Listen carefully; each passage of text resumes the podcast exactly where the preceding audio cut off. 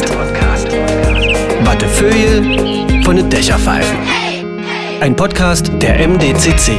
Herzlich willkommen, Magde Podcast, nächste Folge und traditionell jetzt schon der Dank für alle Feedbacks und Hinweise äh, zu den jeweiligen letzten Folgen. Und natürlich werden wir auch äh, wieder heute versuchen, alles einfließen zu lassen und das Beste Bestmögliche hervorzuarbeiten. Äh, nachdem wir hier schon äh, Sportler hatten, nachdem wir Menschen hatten, die sich um Kinder kümmern, ähm, sind wir heute mal äh, in den höchsten Höhen von Magdeburg unterwegs. Es geht um äh, dieses Wahrzeichen, es geht um diesen wunderbaren Platz, um diese, dieses Identifikationsding, sie, um es mal so auszudrücken, den Magdeburger Dom, den ja ähm, jeder ich würde mal tippen, 99,9 Prozent der Menschen sagen Elbe, Dom oder Dom oder Elbe, wenn es um Magdeburg geht. Und es geht heute um den Dom, insbesondere um die Glocken. Ich habe heute Isabel Tönniges hier und Martin Groß. Beide sind im Vorstand des äh, Domglockenvereins, wie man auf der Straße sagen würde. Äh, andererseits heißt er aber auch Domglocken e.V., wenn ich das jetzt richtig korrekt ausgedrückt habe. Guten Tag, Frau Tönniges. Guten Tag. Hallo? Ja. ja. Und der Herr Groß. Hallo, Herr Groß. Hallo. Bis jetzt alles richtig? Ja, Domglockenverein Magdeburg e.V. ist da ganz genau. Um Wenn ganz ich das jedes Mal so sage, ja, dann haben wir 30 Prozent des Podcasts das, mit dem Namen Das voll. ist umständlich. Domglockenverein reicht vollkommen aus. Sie verzeihen mir das beide, wenn ich es in der Kurzform wähle. Ähm, äh, Frau Tönniges, ähm, äh, wahrscheinlich das jüngste Mitglied in diesem Verein? Ja, genau. Wie sind Sie da reingeraten? Gezwungen worden oder?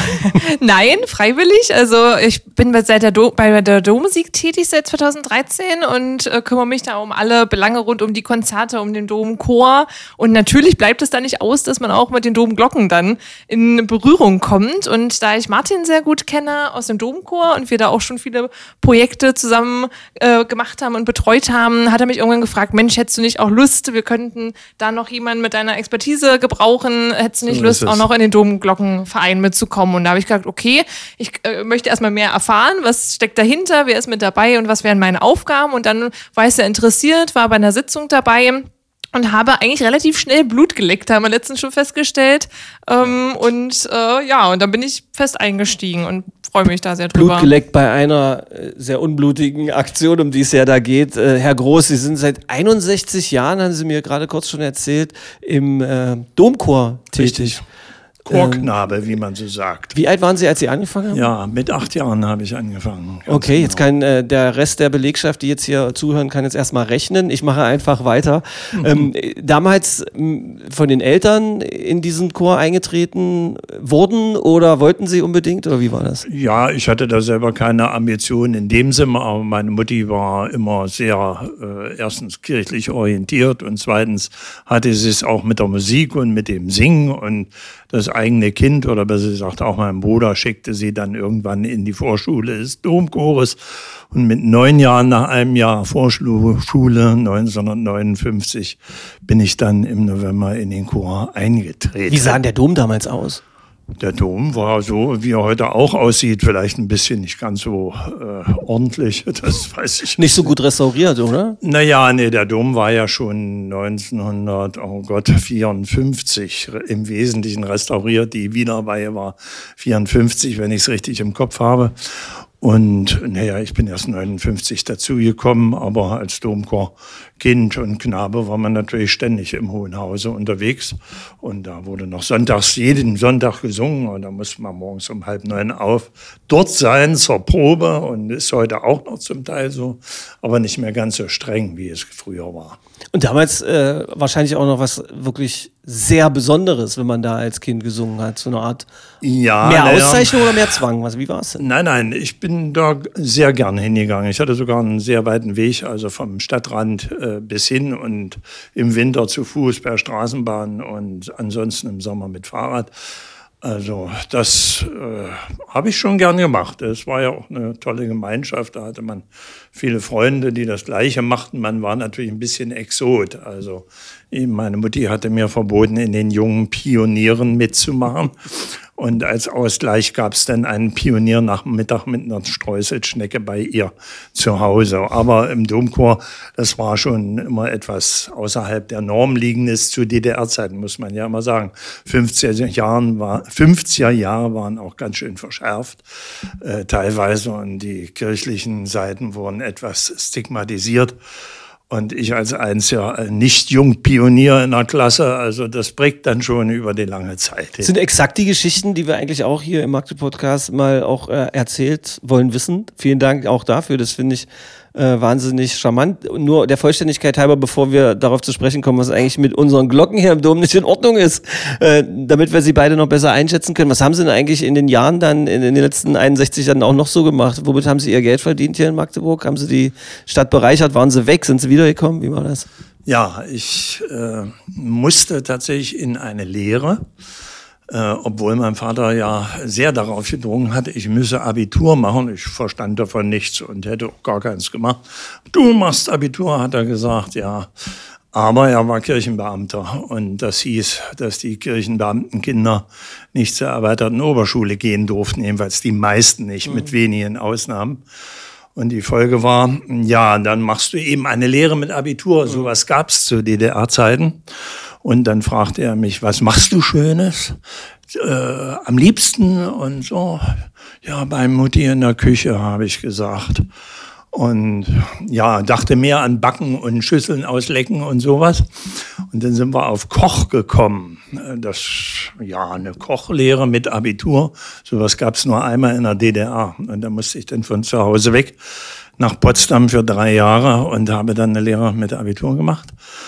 Äh, richtig, Küche, alles schön gelernt, hat, nützt mir heute noch was, auch wenn ich es gar nicht so gerne mache, muss ich auch mal bekennen. Aber wenn man es kann, dann muss man es immer machen, das ist das furchtbar. Und ja, dann habe ich, hab ich mich entschlossen, doch mit dem Abitur in der Tasche konnten wir dann auch studieren, und zwar was man wollte. Oder besser gesagt, man versuchte das zu studieren, was man wollte. Und, und das klappte auch auf Anhieb, aber auch immer wieder dank meines Vaters, der sagt, da gehst du zu dem Professor hin und fragst den, wie das geht. Und dann bin ich da tatsächlich hingegangen. Ach, ich möchte hier den Professor sprechen. Humboldt-Universität Berlin. Ach, der ist doch gar nicht da. Was? Reden Sie mal mit mir, war dann Oberassistent von dem Institut, wo ich hin wollte. Aber welche Fachrichtung? Ich ja, klebe an Lebensmittelchemie kam Lebensmittelchemie? Ja, genau. Das ist vom Koch nicht so weit weg. Nee, eben drum. Das hat mir sehr viel genützt, muss ich sagen. Und das war auch einer der Punkte. Es gab nämlich so eine Art Aufnahmeprüfung, nannte man nicht so, aber da wurden die Kandidaten getestet und richtig durchgenommen, ob man mit denen was anfangen konnte. Und da ja, ich, hatte ich gedacht, ich wäre durchgefallen, aber ich will nicht die ganze Prüfungsgeschichte erzählen. Aber wenn Sie mir jetzt erzählen, dass Sie verantwortlich sind für die Knusperflocken oder für die Schlager Süßtafel oder für äh, nee. den Röstweinkaffee oder was auch immer, das wäre ja großartig. Wo hat Sie dann hin verschlagen? Nein, das, äh, das ist die Lebensmittelindustrie. Äh, das sind die Lebensmitteltechnologen, so. die sowas verbrechen, äh, ver, ver, ver, verzapfen. Sie sind so ein Kontrolleur gewesen, oder was? Ja, ja. Ich bin dann auch, nachdem das Studium fertig war, habe ich fünf Jahre im Industrieinstitut hier in Magdeburg, Öl- und Margarinenindustrie der DDR, gearbeitet, Forschung und Entwicklung, wollte aber immer in die amtliche Überwachung. Also amtliche gab es ja in dem Sinn nicht, aber die äh, äh, Überwachung war ja bei den Kreishygieneinspektionen. Es gab schon eine amtliche Überwachung ja, in der DDR, über schon, die wollen wir nicht sprechen. Die, die, die nannte sich bloß nicht die, so. Die hieß anders, ja. Die, die hieß anders, genau. Und dann hatten wir eben hier das Bezirkshygieneinstitut, was ja ganz nebenan ist. Äh, ehemals, ja, was jetzt leer steht immer noch. Und da war also praktisch die Untersuchungseinrichtung des gesamten Bezirkes Magdeburg konzentriert und da wollte ich immer hin und da habe ich mich dann auch mehrmals beworben vom Industrieinstitut aus und bin dann auch angenommen worden und dann habe ich das viele Jahre gemacht im, äh, im Labor als Laborknecht sozusagen, Lebensmittelchemiker, Lebensmittelanalytik im mhm. speziellen Sinne Rückstände, Weinanalytik, alles querbeet, pflanzliche das Lebensmittel. Heißt, von Ihnen kann man erfahren, was wirklich in den ganzen DDR-Lebensmitteln drin war. Was war das ekelhafteste, was es hier gab? Also wir kommen immer, wir sind immer noch, es geht immer noch um die Domglocken, liebe Herrschaften, seien ja. Sie nicht böse, aber ich meine, wer kann mir denn, wer, wenn mir so ein Juwel von, Geschichte, von Geschichtenerzähler, kleineres, wir kommen auch noch gleich zu Ihnen, Frau Tönniges, aber wenn, wenn ich so eine Geschichten, dann muss man gleich einen eigenen Podcast machen mit Ihnen, Herr Groß. Also, ja. damit hören wir dann auf. Also, Ihre, ja, Ihre ekligsten ekligsten Lebensmittelgeschichten aus der also, DDR eine. Von eklig wollen wir mal nicht sprechen. Ja. Also das, das gab es nicht, auch wenn es solche Momente gab, wo wir sehr kämpfen mussten, ja. dass nicht verschimmelte Zitronen auch noch irgendwo verarbeitet wurden. Also sowas gab es. Aber es gab die Entwicklung neuer Lebensmittel. Ja, zum Beispiel, manche erinnern sich noch an das Delikatprodukt Carvi. Carvi? Carvi, das nee. ist ein äh, Kaviar-Ersatzprodukt. Quatsch! Ja, das ist kein Quatsch. Das also ist in welchen Jahren gab? War das 60er, 70er? Nein, nein, nein. Ich äh, bin erst 74. Okay. Äh, also dann äh, habe ich gewechselt. Ab 80 war ich erst im Hygieneinstitut. So, und Carvi ist also ein Rinderblutplasma, das man in kochenden äh, Frittürfett äh, kippt oder in äh, ja, erhitztes Frittürfett und da äh, werden die also kleine Kugeln und dann werden die gefärbt mit äh, Brillantschwarz und dann kommt noch Fischaroma dran. Das Ganze haben sie dann tatsächlich als Delikatprodukt im Delikatladen verkauft. Delikat Fressex hat man gesagt, ja? Fressex. Ja, Fressex, ja, genau. Fressex ist die andere Bezeichnung, ja. Fressex, ja. Also, und da gibt es tausend und eine Geschichte, aber da wollen wir uns jetzt vielleicht nicht verlieren. Frau Tönnies, na, wir zwei nachher, schön mit dem Rotkäppchen, Sekt und Kavi, das wäre doch was, oder? Oh, das klingt cool. Nur der, nur der Vollständigkeit halber und weil es auch die, die Fairness gebietet, Ihre berufliche Normalverortung?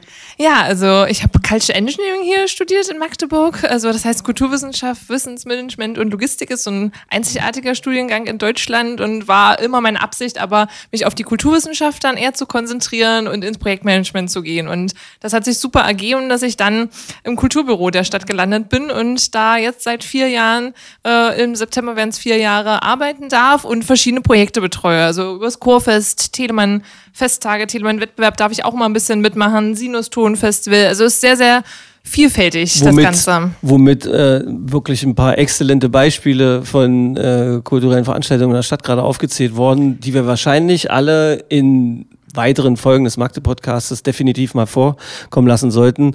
Und äh, da werden wir uns dann auf Ihre Reputation verlassen. Frau sehr gerne, da kann ich sehr gerne vermittelnd noch, eingreifen. Dass dann auch ein paar Gesprächspartner vermittelt werden. Wen, Perfekt. ich frage Sie jetzt, äh, wen, wen frage ich von Ihnen beiden, was mit den Domglocken eigentlich nicht in Ordnung ist, dass man Millionen von Euro braucht, um die irgendwie wieder geil klingen zu lassen, wie man da sagen würde, wo Tja, ich aufgewachsen bin. Da ist äh, Martin natürlich etwas versierter, weil er schon bei vielen Begehungen dabei war. Ich bin ja noch nicht so lange äh, im Verein. Ich bin erst äh, 2000, äh, ja, äh, vor zwei Jahren, glaube ich, äh, ja. zugestoßen. Zeitrechnung genau, ist in diesen Zeiten ein bisschen schwer, ist weil bisschen uns ja schwer, fast weil man immer ständig anderthalb denkt, Jahre geklaut wurden. Richtig, ja. genau. Aber Martin war natürlich schon bei vielen Dingen dabei. Vielleicht fängst du an, dann kann ich ja auch noch. Wir haben, also einsteigen. also nur um es kurz zu sagen, wir haben äh, eine bestimmte Anzahl von Glocken. Ich glaube neun oder acht, acht oder neun. Nein, leider eben nicht. Also hm. derzeit können wir drei Glocken läuten. Ach so, dann habe ich das auf eurer Seite falsch gelesen. Das sind die, die äh, gegossen werden sollen. Also wir wollen das wieder wir aufstocken wollen. auf zwölf. Weil ich wir kann brauchen jedem, acht. Ich kann, ich kann, ich kann jedem, ich kann jedem empfehlen, mal auch auf die Homepage zu gehen.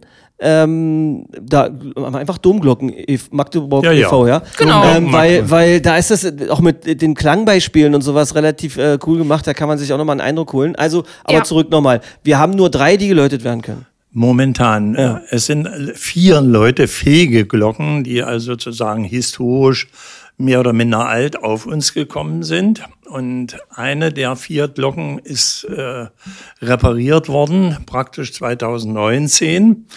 Und das war die große erste Initiative, die mussten wir vom Turm nehmen, wurde aber seit zehn Jahren nicht mehr geläutet. Das ist die sogenannte Sonntagsglocke oder Dominica lateinisch gesprochen. Und die haben wir in Bayern in einer Glockenschweißwerkstatt Lachenmeier äh, schweißen lassen und neue Kronenhenkel, zwei neue Kronenhenkel dran machen lassen, sodass wir sie im Prinzip jetzt wieder aufhängen könnten. Das bedeutet, das Originalglockenmaterial ist wie alt?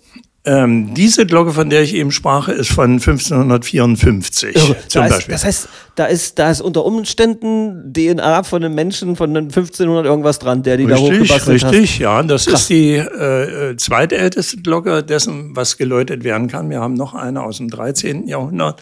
Das ist die kleinste Glocke, die Orate. Die hängt im Dachreiter und macht einen na, ich will nicht sagen Krach, nein, sie ist sehr präsent, äh, um das vorsichtig auszudrücken. Ähm, aber äh, ist auch eine besondere Glocke, hatte keine Krone mehr, musste ersetzt werden und so weiter.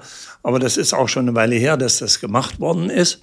So, und dann haben wir noch die beiden großen Schwergewichte, die, die, die wir jetzt so hören. Äh, ja, Januar die aber auch so. nicht ständig geläutet werden sollen und dürfen. Äh, benutzt wird im Wesentlichen immer die sogenannte Apostolika. Das ist eine äh, knapp äh, sieben Tonnen schwere Glocke. Und dann haben wir eben noch die fast neun Tonnen schwere Glocke, die Susanne. Die wird so gut wie gar nicht benutzt. Die ist nur für hohe Festtage äh, vorgesehen. Aber irgendeine große Glocke muss man eben auch läuten, sonst haben wir keine andere. Wie klingt das auch bei so einem großen, geschichtsträchtigen Dom, der älteste gotischer Bauweise irgendwie? Und dann klingt ja. er wie eine kleine So Glocke. ist es. Äh, ganz genau so ist es. Das ist der tiefere Grund. Also ein Kathedralgeläut äh, besteht wenigstens aus fünf, sechs sieben Glocken und ein Kathedralgeläut der Bedeutung des Magdeburger Domes. Jetzt müssen wir mal ein bisschen auf den Putz hauen. Ähm, da gehören zwölf Glocken hin. Also wir reden jetzt nicht von Köln. Wir können, ich kann zig Beispiele beibringen, die also sogar noch mehr als zwölf Glocken haben und vielleicht nicht mal die Bedeutung Magdeburgs haben, aber äh, die Bedeutung des Magdeburger Doms ist im Bevölkerungsbewusstsein eben nicht so vorhanden, wie wir uns das vorstellen. Ist das so? Das ist definitiv so. Ja, also äh, wenn von einer gotischen Kathedrale in Deutschland gesprochen wird, dann reden sie immer vom Kölner Dom. Und der ist groß und protzig und zuckrig und ja, da kann man auf den Turm, das ist irgendwie, aber es Vor geht doch nichts Dingen, über diesen Dom hier, da liegt doch, wie heißt sie, Editha begraben richtig, und der, der, Otto hat da, äh, hat er sich da nicht sogar zum Kaiser krönen lassen? Nein, doch nee. nicht. Das, das ist in Rom geschehen seinerzeit. Äh, nee, aber er hat das, ja, okay. Aber er hat doch, wie heißt das? Seine Grablege hat er. Grablege, das Wort habe ich gesucht. Und das bedeutet, er ist ursprünglich, hat er da gelegen? Er liegt da. Er liegt da. Nach wie ja. vor. Er liegt nach wie vor da und seine erste Frau, Edgkith oder Editha, genau. die englische Königstochter, die liegt auch im Dom. Warum sagt man Grablege und nicht Grab? Ja, äh, naja, ja, gute Frage. Okay, gut. Ja. Wenn jemand das, äh, wenn sich da jemand äh, äußern möchte, einfach Mails hier an Magde Podcast, freue ich mich drüber. Ja, ja, nee, es ist ein Fachbegriff. Weißt du, also in der Historie, die Grablege von dem und dem Kaiserkönig und was weiß ich, ist dort und dort normal. Aber nach all den Ausstellungen, die es jetzt ja auch gab, äh, rund um das heilige römische Reich deutscher Nationen, so habe ich es richtig ausgedrückt, äh, das ja begründet wurde von Otto etc. Und da haben die Leute das nicht im Bewusstsein. Gibt es da eine Erklärung, Frau Tönniges, dass das so nicht ist irgendwie? Nee, eine Erklärung hätte ich nicht. Frau Tönniges, äh, Herr Groß? Ähm, naja, äh, das Geltungsbedürfnis äh, des Kölner Doms ist sehr groß. Man muss da ein bisschen die Geschichte kennen. Der Witz ist, dass natürlich der Kölner Dom, jetzt mögen mir die Kölner verzeihen, das mache ich immer bei Früherungen, frage sicherheitshalber, ob da Kölner dabei sind. Der Kölner Dom ist eben eine unvollendete Kathedrale gewesen, die also bis ins 18. Jahrhundert völlig unvollendet war. Es gab kein Langhaus, es gab nur einen hohen Chor und ein Querhaus. Und die erste Etage äh, der Domtürme war angefangen. Und erst im, 8, im 19. Jahrhundert haben dann einige verdienstvolle äh, Persönlichkeiten sich darum gekümmert und gesagt, Mensch, dieses großartige Bauwerk im Ansatz müsste vollendet werden. Und das haben sie dann auch tatsächlich bis 1880 geschafft, den Dom wieder sozusagen in die Form zu bringen, die er haben sollte. Da stand doch aber der Magdeburger Dom schon hunderte Jahre genauso so, rum, wie er jetzt Wir haben unser 500-jähriges Jubiläum im vorigen Jahr der Vollendung mit Türmen. Das ist in Europa eine absolute Ausnahme äh, feiern können. Das, und es ist ihre Energie zu spüren, wie sie mir fast über den Tisch gegenüberspringen ins Gesicht, um das irgendwie die, dem ganzen Ding Energie zu verleihen. Und recht haben sie. So. Und deshalb brauchen wir diese Glocken. Mache ja. ich jetzt, mach ich jetzt mal wie ein naiver Stammtischstratege, irgendwie, der die Geschichte vermeintlich zum ersten Mal hört. Wie viel Kohle brauchen wir dafür? Zweieinhalb Millionen. Wie viel haben wir? 230.000 sind wir jetzt. Hört sich ganz schön traurig an. ja. Was kann man da machen? Was kann man da machen? Was kann man da machen? Man muss als äh, ja, gemeinnütziger Verein erstmal äh, einen Grundstock an Spenden und Stiftungen sammeln, damit man mit diesen äh, eingesammelten Privatmitteln, muss man sagen, auch in eine öffentliche Förderung gehen kann. Also natürlich, ich gebe das Beispiel große Domorgel, die ja in Magdeburg hinreichend bekannt ist und wo auch viele Leute, die nun schon gehört haben, insbesondere bei den entsprechenden Konzerten im Dom, ähm, die hat zweieinhalb Millionen. Ein Stück Orgel im Dom gekostet. So, und wenn es da keine öffentliche Förderung gegeben hat, äh, hätte, zum Beispiel Europäischer Fonds für Regionalentwicklung war damit mhm. äh, beteiligt, dann hätten wir das nie stemmen können. Wir haben rund 50 Prozent der Gesamtkosten privat tatsächlich zusammengebracht im Verlaufe von zehn Jahren. Das ist die Geschichte. Und so wird das bei diesen Glocken genauso. Anders geht's gar nicht. Wir können unmöglich zweieinhalb Millionen privat sammeln. Das geht nicht. So wichtig das ist, denn der Eigenanteil muss immer vorhanden sein, wenn man eine öffentliche Förderung haben will. Deswegen freuen wir uns auch über 170 Mitglieder, die wir bisher haben und ermutigen jetzt alle Magdeburgerinnen und Magdeburger, die zuhören. Ja. Ähm, ja, für 12 Euro seid ihr dabei im Jahr. Ein und das Euro, ist schon ein äh, großer Anteil. Also es klingt jetzt komisch bei den Dimensionen, die wir jetzt gerade gehört haben, 200 Klar, Millionen. Aber und, ja. das ist auch ein großer Anteil. Jeder kann Teil des Ganzen werden und auch äh, das in die Welt hinaustragen. Das ist eigentlich so die Botschaft, die wir auch mit dieser Mitgliedschaft äh, senden wollen. Wenn man da Mitglied ist, was muss ich machen, damit man Mitglied wird? Ähm, einfach uns anschreiben. Wir haben einen Mitgliedsantrag, den man dann ausfüllt und äh, Website, dann ja. auf der Website genau einfach äh, schauen, unter Mitglied werden. Ähm, und die 12 Euro sind einmalig? Oder? Einmalig, genau. Okay. Pro Jahr. Pro, Pro Jahr. Jahr. bitte schön. Genau. Ja, also, also es ist wirklich eher so Symbolcharakter, aber ein sehr wichtiger. Und ja. was hat man dann davon? Also kriegt man da irgendwie noch Kontakt? Wird man auf dem Laufenden gehalten? Kriegt man genau, man Privatbesuch von Ihnen, Herr Groß? Äh, ich kann mir vorstellen, Herr Groß kommt nach Hause und erzählt geile Geschichten über Magdeburg. Naja, so. wenn es noch mehr werden, wird es schwierig, alle abzuklappern. Ne? Aber ähm, wir haben immer dann gemeinsamen Termin natürlich, eine Mitgliederversammlung, wo dann, wo wir den neuesten, neuesten Stand durchgeben. Haben wir jetzt auch für September geplant, war eigentlich schon für, den, für das Frühjahr. Das ging dann nicht. Aber da ist man natürlich exklusiv dran an dem Fortschritt. Was, was ist so los? Und kriegt natürlich auch Post Post von uns zu allen möglichen Anlässen im Jahr und kann das mitverfolgen. Ja, also es ist aber vor allen Dingen, äh, ich sage jetzt mal eine symbolische Handlung, wenn man sagt, ich werde hier Mitglied, ich finde das gut, 12 Euro ist mir der Spaß wert. Und äh, warum wollen wir nicht ein Verein sein, der 200 Mitglieder hat? Damit wären wir ein ziemlich großer Verein mhm. hier in Magdeburg. Darauf arbeiten wir hin. Mindestens 200 Mitglieder haben wir immer im Vorstand gesagt. Das ist das Ziel der Klasse, aber besser. Der Dombauverein zu Köln hat 1120 120 Mitglieder oder so in der Drehe. Also da sind ganz andere Verhältnisse. Und wenn es hier mal um was ganz Konkretes geht, äh, dann sind eben die lieben Magdeburger und auch alle, die den Magdeburger Dom lieben, aufgefordert, da einfach mal ein kleines Zeichen zu setzen. Ich würde dann nachher vorbeikommen und gleich. 12, 12 Euro ist mir der Spaß wert. Darum ja. geht es uns. Das heißt nicht, dass nur jeder immer 1000 Euro spenden muss oder sowas, sondern es ist einfach ein Verbundenheitszeichen mit der Aufgabe und ich kann fast versprechen, das wird genauso wie mit der großen Hauptorgel, die ja auch 63 Jahre fehlte im Dom. Das muss man sich mal überlegen. Die Glocken fehlen schon ein paar hundert Jahre. Das ist noch eine andere Geschichte. Äh, da kann man mal einfach ohne großen eigenen Aufwand was tun und ist Teil einer besonderen Gemeinschaft, so würde ich das mal die nennen. Die auch jahrelang da weiter bestehen. Die Glocken werden ja die nächsten hunderte von Jahren äh, überdauern und das, das ist doch irgendwie dazu. toll, da auch zu wissen oder wie bei der Orgel zu wissen, da habe ich meinen kleinen Anteil geleistet. So ist es. So mhm. ist es. Wo, wo sind denn die Glocken? Die, Sie, Sie formulierten eben, die Glocken, die fehlen schon so lange. Gibt es da Überreste? Sind die eingeschmolzen worden? Nein. Hat die wer geklaut? Also im Dreißigjährigen Krieg äh, gibt es Nachrichten, dass also Glocken tatsächlich, äh, wie das eigentlich immer der Fall war, so wie ein Krieg kam, wurden die Glocken von den Türmen geholt und zu Kanonen umgegossen. Ah, okay. Mhm. Ja, das, äh, das war gängige Praxis. Und äh, wenn der Krieg gewonnen wurde, dann sammelte man die Kanonen ein und goss wieder aus den Kanonen neue Glocken. Also das, das war so ein elendes Spiel, muss man ganz grob sagen.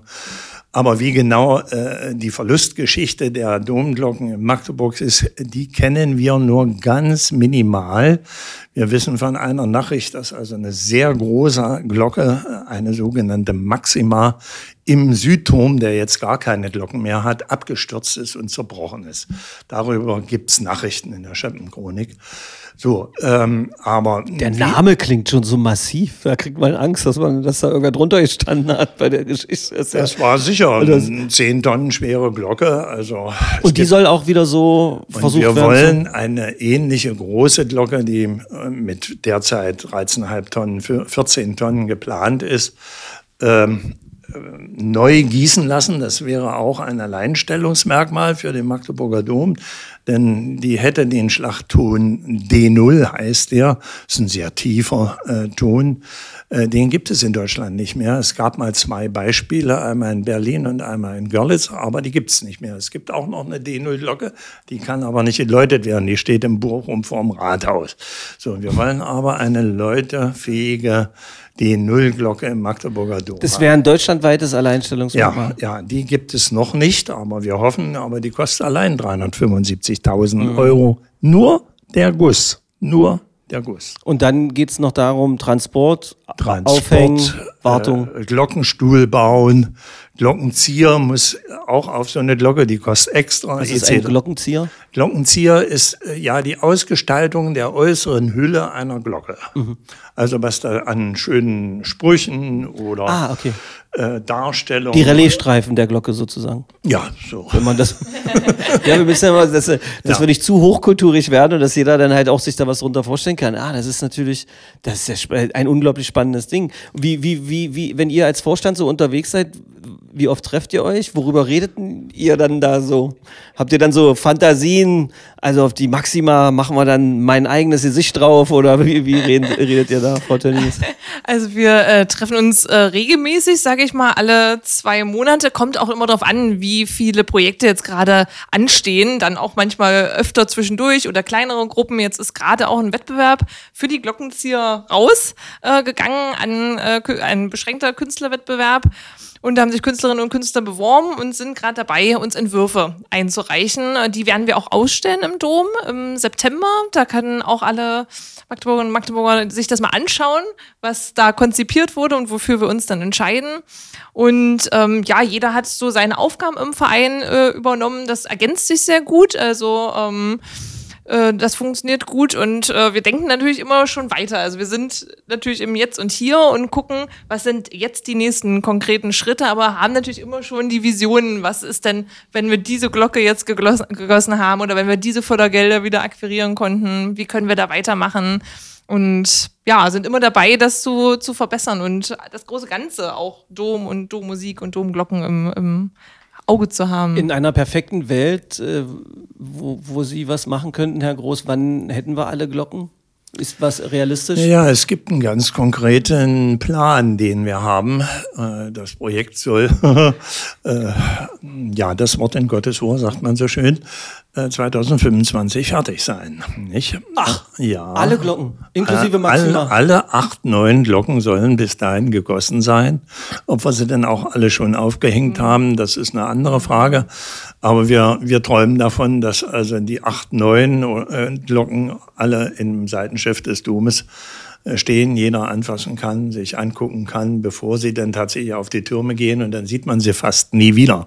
Äh, das ist ja auch immer äh, das Problem, aber damit die Leute sich auch identifizieren können damit. Jetzt geht das schon mit der Domenica, die steht da schon, die wir repariert haben, 2019, ein wunderschöne Glocke.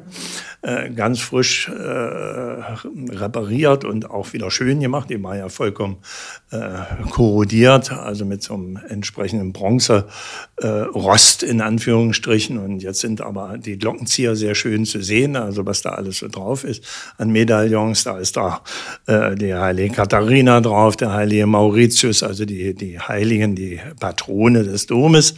Und dann ein Kruzifix und natürlich durfte damals nicht fehlen die Wappen aller Domherren, die das bezahlt haben. Ja, dann haben die dann doch ihr Wappen drauf gemacht und äh, gibt's heute nicht mehr. Also persönliche Namen werden wir auf den neuen Glocken nicht verewigen. Aber äh, wir überlegen, wie man vielleicht noch mehr Identifikationen schaffen kann, eine persönliche Identifikation bei der Förderung eines einer einzelnen Glocke. Also voraussichtlich können wir vielleicht sogar im nächsten Frühjahr, also 2022, vier Glocken schon gießen und davon die drittgrößte, die uns die Ostdeutsche Sparkassenstiftung mitfördert. Da werden wir am 1. Juli im Dom eine entsprechende äh, ja, öffentliche Versammlung haben, wo der Förderbescheid übergeben wird. Da freuen wir uns drüber und dann haben wir auch das Geld für diese große Glocke, die heißt Amemus, äh, auf Lateinisch, lasst uns lieben, nebenbei auf Deutsch. Äh, dann, In Westernhagen. Achso, ja. ja, ja, natürlich. Ja. äh, das, das wäre dann schon ein sehr großer Fortschritt, wenn wir das schaffen. Und dann sollen noch drei kleinere Glocken dazukommen. Ähm, das wird dann hoffentlich die nötige Furore auch machen, dass Leute sagen, aha, das wird jetzt was. Ich, also Menschen wie mich kriegt ihr zwei natürlich mit solchen Geschichten, weil ich stehe so drauf auf, ähm, also so Zeit zum Anfassen an, also so zu sehen oder deshalb bin ich auch so gerne im Dom, ja und ähm, renn da so rum und war auch äh, irre stolz, dass ich da bei diesen äh, Festspielen auch schon spielen durfte und so weiter. Ja. Ähm, da kriegt man mich mit. Die Kunst in unserer Welt im Moment ist es ja ähm, unvereinbare Generationen zu vereinen oder zumindest füreinander zu interessieren. Wenn, wenn ich euch jetzt nämlich hier so beide so sitze und mir überlege, wie kriegt man jetzt zum Beispiel Block U vom FC Magdeburg dazu, irgendwie die dafür zu begeistern, ja?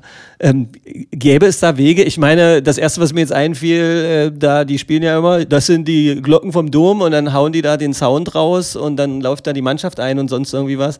Da müsste man nochmal bei denen vielleicht auch nochmal irgendwie vielleicht ähm, eine, eine, eine, einen Angriff machen, damit die sich vielleicht dafür interessieren oder so, weil es ist so schade, Sie haben ja auch formuliert, dass ähm, dass die Glocken dann da zu sehen sind und dann nie wieder. Sollte man vielleicht darüber nachdenken, kann man das nicht so machen, dass man mit irgendwelchen Kameras oder sowas äh, dann so Livestreams hat, dass man die dann, wenn die sich bewegen, dann auch gleich im Netz sehen kann und sowas. Natürlich, oder? das ist gängige Praxis, dass die Glocken äh, im Livestream äh, dass man die dann bei der Arbeit Also ganze YouTube ist voll mit äh, den Geläuten. Ist sowas geplant auch für Magdeburg? Naja, natürlich, das Wenn man Geld selbstverständlich, hat, ja. natürlich. Das ist auch gar kein großer Aufwand, ja. Aber apropos FCM, ja, also der Domprediger, der neue äh, Ulle Wetter, äh, hat ja veranlasst, dass die Domglocken bei den FCM-Spielen vor den Spielen läuten. Die Original-Domglocken. Ja, ja, was wir haben, ja, wir können ja nur das Leuten also lassen. Also auf Dom, ne? weil die werden ja auch eingespielt im Stadion. Die werden eingespielt, ja. so, aber es ist auch so, dass der Fanclub, ich weiß jetzt nicht, Friedensweiler war es, die haben einfach mal 500 Euro gespendet. Mega. Ja. Ja, ja, ja also es ist nicht so, da ist Interesse da und das müssen wir pflegen, das ist ganz klar. Aber alle betrifft das, ja, was Magdeburg bitte. Aber es ist schon ein Thema, habt ihr auch den Eindruck, dass, dass es schwer ist, jüngere Menschen dafür zu begeistern? Frage ich jetzt mit, mit Absicht Frau Tönniges, weil äh, Sie sind wahrscheinlich in dem Vorstand die das Verbindungsglied zwischen den etwas älteren und äh, etwas jüngeren Menschen, oder? Ach, ich glaube, ähm, manchmal gar nicht so sehr. Also es ist immer eine Form des Zugangs. Also das haben wir auch äh, bei der, bei der Dommusik natürlich gemerkt.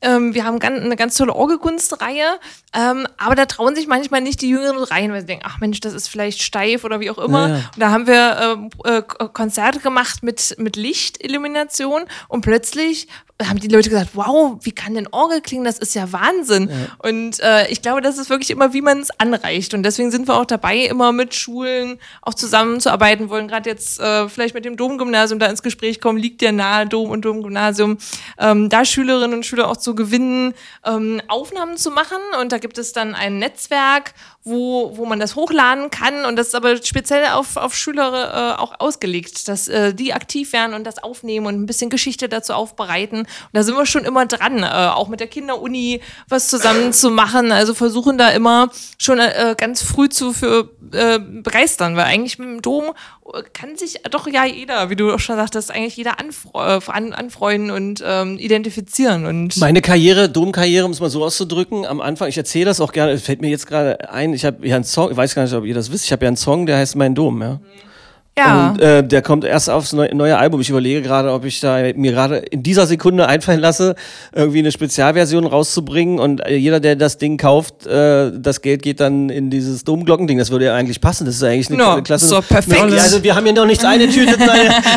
Tolle Idee. Tolle Idee. Sehr gute Idee, was nein, hier alles aber, entsteht. Nein, nein, aber äh, in, in an, also immer wenn ich den anmoderiere, so auf Konzerten, ähm, dann sage ich halt meine Domkarriere. Und die ist halt so, wenn man früher Westbesuch hatte, dann ist man mit dem Besuch irgendwie in den Dom gegangen, man sich das Wo angeguckt. Man sonst die Kinder, die Kinder, also wir reden ja hier über die 70er, 80er Jahre, ja, und äh, die Kinder mussten halt mit und das war am Anfang nervig. Aber dann ist man halt in den Dom gegangen, äh, irgendwie, als man so 12, 13 war, konnte man damals noch zumindest äh, das andere schlecht damit beeindrucken, dass man sich in Kreuzgang gesetzt hat und äh, irgendwelche emotionalen Geschichten erzählt hat oder sich irgendwie, das ist ja auch ein unglaublich inspirierender Ort. Also am Anfang geht man wahrscheinlich äh, mit äh, unlauteren Teenager-Absichten hin, einen Kuss abzufassen, aber in Wirklichkeit stehst du dann da und denkst ja, da oben in der Wohnung würde ich gern wohnen und wer ist denn das? Was steht denn hier an den Wänden und so weiter? Ja, das Ja. ist doch ganz großartig. Und später dann ist es halt so, also viele, also unserer Generation, unser aller Generation ist natürlich mit der Wende und dem Domplatz äh, wahrscheinlich auch und den Predigten, die da drin äh, von Herrn Quast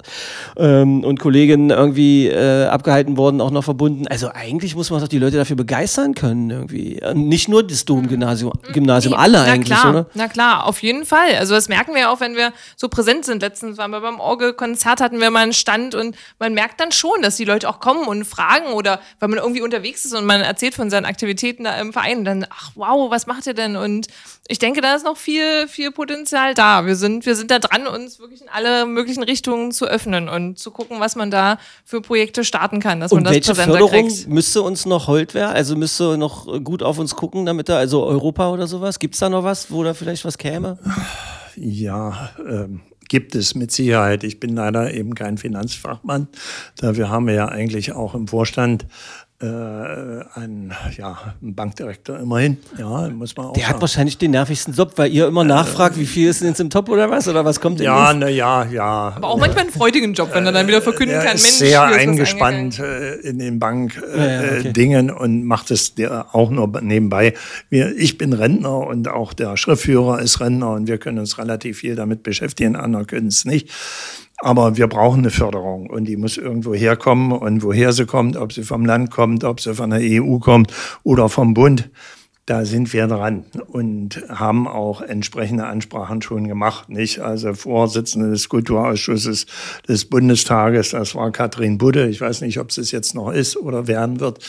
Äh, zum Beispiel, die war hier und hat sich das angeguckt und wir hoffen natürlich letztlich auf eine Bundesförderung, denn hier geht es nicht um, um kleine Beträge, es geht schon eben um europäisch bedeutsames äh, Objekt. Also es gibt kein größeres Glockenprojekt in Europa momentan. Obwohl überall, muss man auch sagen, immer wieder, die letzten waren jetzt in Leipzig in der Nikolaikirche, ja, Bundespräsident, Ex-Bundespräsident Gauck war der Schirmherr, ja, Peng, aber die hatten nur drei neue Glocken zu machen und den Glockenstuhl zu restaurieren. Wir müssen acht neue machen und zwei Glockenstühle äh, ähm, bauen. Also das ist schon noch eine ganz andere Nummer. Und wir haben einen Ministerpräsidenten, der mit Magdeburg nicht so viel am Hut hat, oder? Ja, äh, der ist uns gewogen. Also, Ist er? Äh, ja, ja, keine Frage. Da waren andere uns weniger gewogen. Das will ich jetzt hier nicht ausbreiten. ähm, Das würden gerne die Leute hören wollen, aber ich kann ja, das das glaube ich, aber das ist nur kontraproduktiv. Wir wollen keinen verschrecken, sondern Ja. wir wollen die Leute werben, ähm, dass sie mitmachen. Und leider ist man natürlich immer von den Offiziellen auch abhängig. Ne? Also die Stadt muss das gut finden und äh, die Kulturpolitiker der Stadt müssen das gut finden. Und eben auf der Bundesebene muss, was weiß ich, die, wie heißt sie, die Bundesministerin, die muss das auch gut finden. Nicht? Und selbst der Staatssekretär Schellenberger hat mal im Radio gesagt, wir kriegen 800.000 Euro. Da hat er sich mal wahrscheinlich äh, nicht schon da? genau informiert, äh, wie die Fördergelder wohin zu regeln sind. Es sind Wie mehrere läuft denn das dann? Der hat das irgendwo gesagt im Radio? ja, ihr habt es gehört, dann habt ihr bei ihm können- angerufen und dann hat das er können gesagt. Sie auf unserer Webseite nachhören. Also Ach so, kann man das? Ja. Ja, wir haben auch ein Archiv, wo Noch ein, wir schöner, alles- noch ein schöner Grund, mal auf die Website äh, zu klicken. SAW, ja, da ist ja die gesamte äh, Medienpräsenz von uns aufgelistet. Also da kann man unendlich Ja. äh, sich informieren. So, aber äh, es gibt, äh, jetzt heißt es gerade, stand wieder in der Zeitung, noch mehrere Millionen für die Stiftung, Kulturstiftung Sachsen-Anhalt, also früher äh, Schlösser, Gärten und Dome. Früher. So, nur Dome wurde jetzt nichts mehr rausgenommen, von? Domen, nicht? Und wenn wir die Stiftung fragen, die der Eigentümer ist des Domes, dann sagen die immer, wir haben kein Geld. Ja, dann fragt man sich immer, wie? Äh, das wichtigste Objekt im Lande Sachsen-Anhalt. Da gibt es kein Geld für. Jetzt habe ich mal eine Frage. Ist das denn wirklich so? Oder sind Ja, wir ist so. Magdeburger Ja. und Magdeburgerinnen, die sich da zu weit aus dem Fenster lehnen? Weil wir haben jetzt immer über Köln gesprochen. Was ist denn mit den anderen Domen in Sachsen-Anhalt, mit Halberstadt? Naja, äh, die und so? Kulturstiftung Sachsen-Anhalt hat, ich habe es jetzt nicht genau im Kopf, so viele Objekte zu betreuen, unter anderem Havelberger Dom, Kölner, äh, äh, Halberstädter Dom, Magdeburger Dom.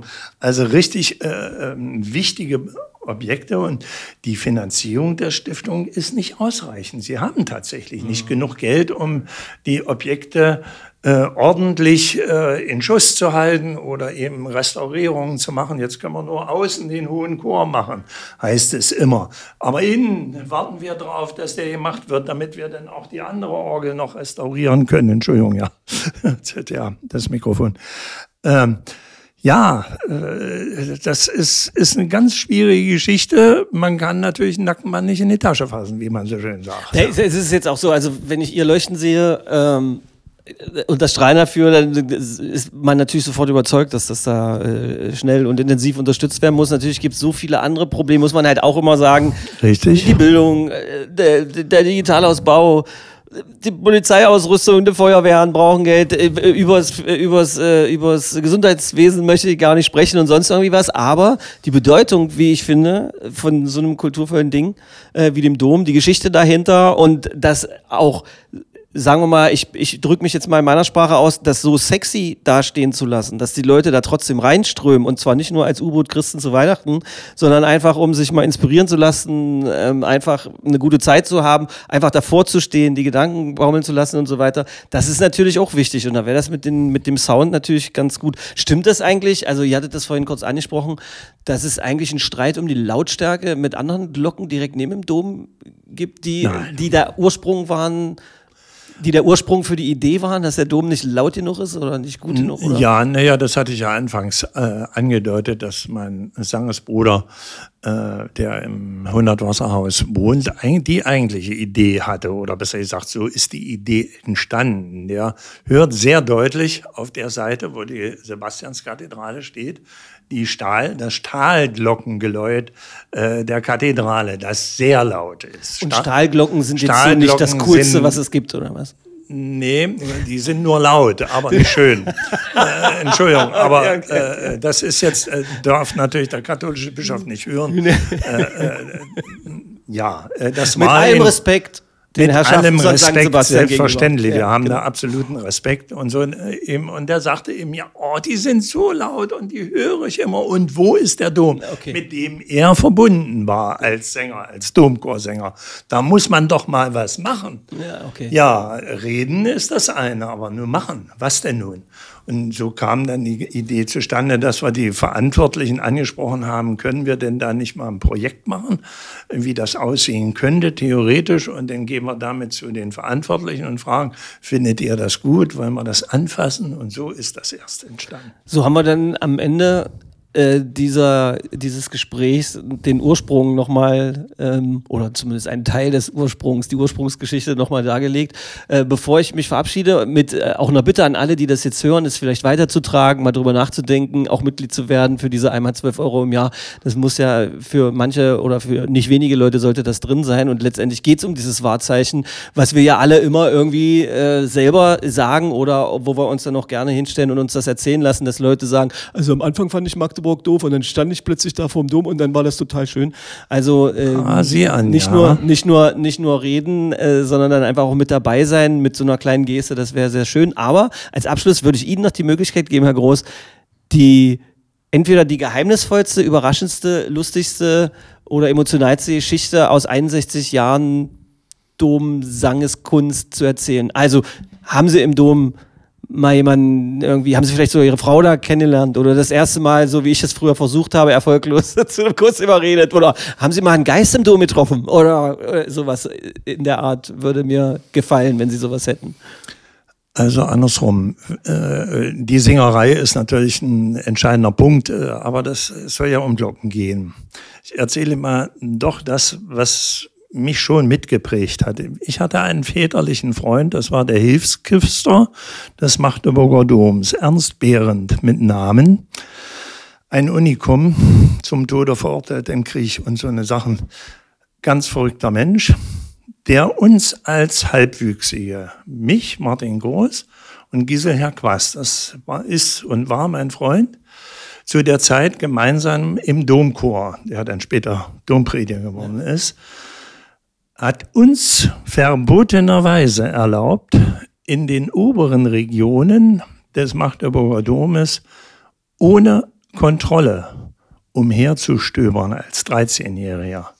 Das ist so, also, äh, ja, man muss das nicht erklären. Und ein Bauwerk auf diese Weise kennenzulernen und dann tatsächlich oben auch in der Glockenkammer anzukommen, wo die zwei ganz großen Glocken hingen, Apostolika und äh, Susanna, um 18 Uhr oben auf dem Wagbalken zu sitzen, zu zweit, wenn beide Glocken damals noch läuteten um 18 Uhr. Das haut weg wie man so sagt. Das ballert, würden die das, Kids Das sagen. ballert, ja. Wer einmal neben den Glocken gestanden hat und weiß, wie Glocken eben funktionieren, die so einen riesen Ton erzeugen können, offenerweise, es kann kein Lautsprecher, niemals. Äh, das, äh, das hat mitgeprägt und irgendwo äh, war es die Vorsehung, dass ich noch mal was konkret mit Glocken zu tun Es war Liebe auf den ersten Gong. Alter. Schließt sich der Kreis wieder? Ja, Liebe auf den Kreis. ersten Gong. Aber großartig. Ja. Ich hatte, ich hatte auf eine, auf eine gewaltige Geschichte gehofft und habe noch was gewaltigeres bekommen. Äh, vielen Dank, Herr Groß. Lieben Dank, äh, Frau Tönniges. Ich kann nur hoffen, dass viele Leute sich inspiriert fühlen, mal zumindest auf eurer Homepage vorbeizugucken. Dankeschön für äh, dieses Gespräch. Und 2025 äh, lassen wir es ballern auf das, was alle gesund erleben. Hoffen wir. Danke. Vielen Dank fürs Gespräch. Magde Podcast. Wattefeuille von den Dächerpfeifen. Ein Podcast der MDCC.